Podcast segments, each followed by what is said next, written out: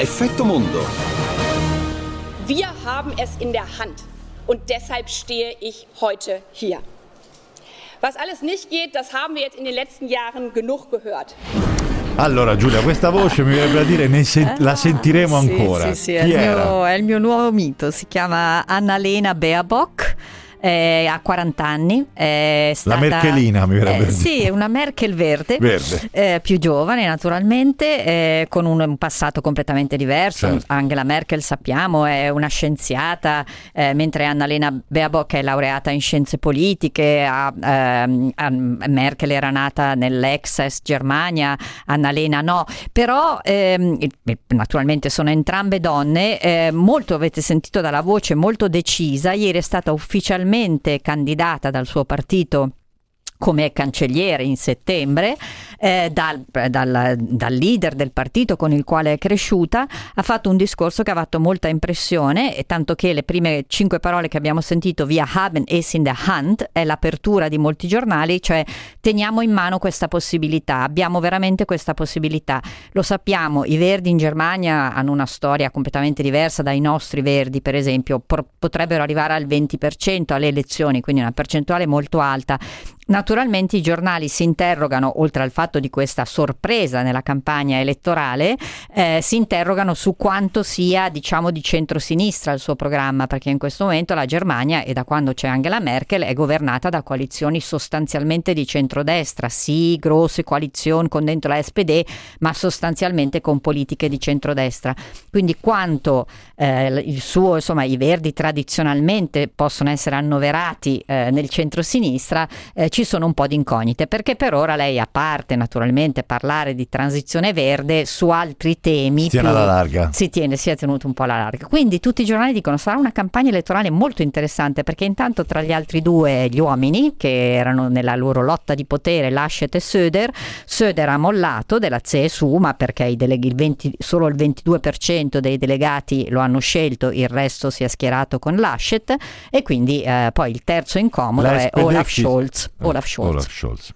Quindi insomma vedremo se ci sarà un'altra grossa coalizione oppure se questa volta, ammesso che la SPD, dicono i giornali, recuperi un po' nei sondaggi, potrebbe esserci una nuova coalizione, non più con dentro i, ce- i partiti di centrodestra, ma eh, diciamo la eh, rosso-verde, ecco, con la SPD e i verdi. Certo, se, se dovesse trainare il voto femminile è l'unica donna e quindi diciamo questo- questa, questa quota potrebbe intestarsela. Ma Staremo a vedere. È veramente una, una donna molto interessante, al di là appunto per gli standard italiani, poi 40 anni, è super giovane, ma ha un curriculum, è stata eh, mh, al Parlamento europeo, eh, si è fatta le ossa, insomma anche, ha, ha lavorato anche per un, per un giornale, anche, quindi è, è molto brava a comunicare, perciò insomma sicuramente interessante, una- una- un motivo in più per osservare questa lunga corsa verso le elezioni di settembre. È interessante, mh, poi chiudiamo, insomma, i verdi tedeschi sono diversi dai verdi italiani, diciamolo, perché poi chi volesse approfondire lo, lo può, lo può tranquillamente trovare in rete, i programmi sono molto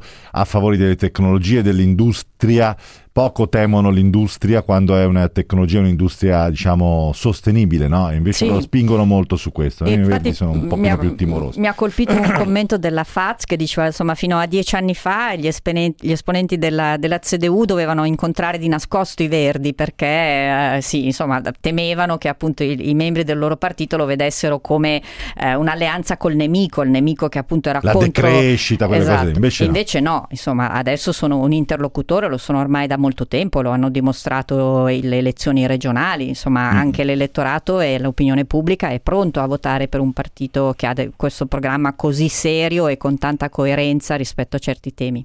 Volevi farci sentire anche il Boris Johnson forse? Sì, perché ieri insomma ufficialmente è andato a prendersi la sua birra e naturalmente era molto contento di annunciare questo, questo traguardo raggiunto, allo stesso tempo però avverte, cerca di calmare gli animi.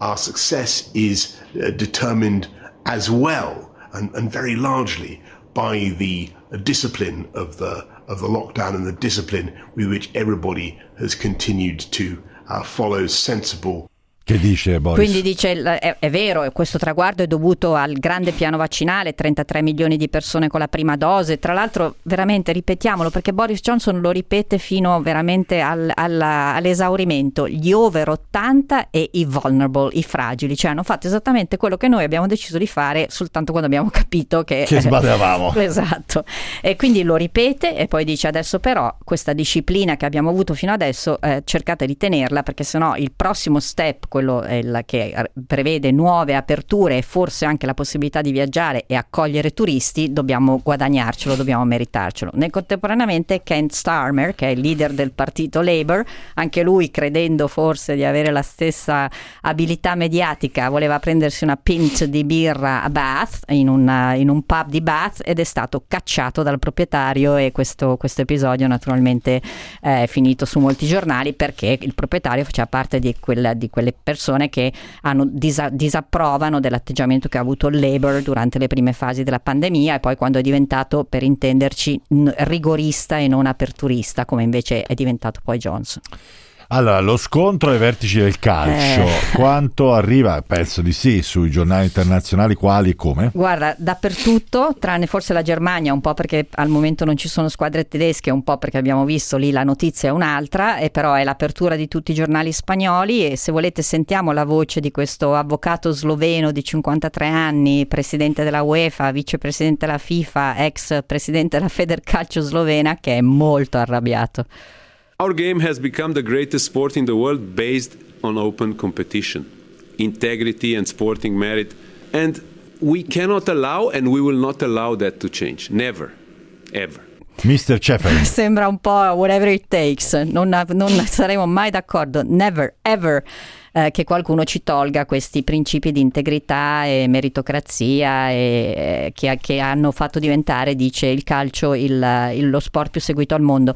In un'intervista alla CNN mi ha fatto veramente impressione perché ha detto io faccio, ho fatto l'avvocato e continuo a fare l'avvocato, di bugiardi ne ho incontrati tanti nella mia vita e pensavo di aver imparato a riconoscere le bugie e invece in questa vicenda e a alcuni miei interlocutori, e sappiamo che si riferisce soprattutto a Danieli e Perez, mi hanno mentito decine di volte fino all'altro ieri e io non me ne sono neanche accorto. Che bello, che bel clima di amicizia. Sì. Che...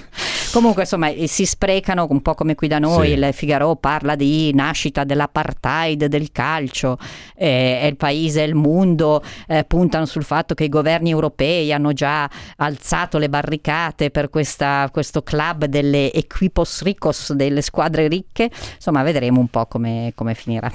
Allora, abbiamo qualche secondo ancora per chiudere? Sì, 30 sì, secondi per un se, altro titolo. Sì, vai. se vuoi, in, negli Stati Uniti naturalmente oggi è il giorno in cui la, la, giuria a Minneapolis dovrebbe cominciare a deliberare sul caso, sulla sentenza sul caso Chauvin e il Wall Street Journal mette in prima pagina la foto di Chauvin e del suo principale avvocato al ringa finale eh, l'altro ieri e eh, naturalmente ci si prepara non soltanto a Minneapolis ma in tante altre città a eventuali scontri o disordini se la sentenza sentenza dovesse essere in qualche modo diversa da quella che si, aspettano, si aspetta la comunità afroamericana.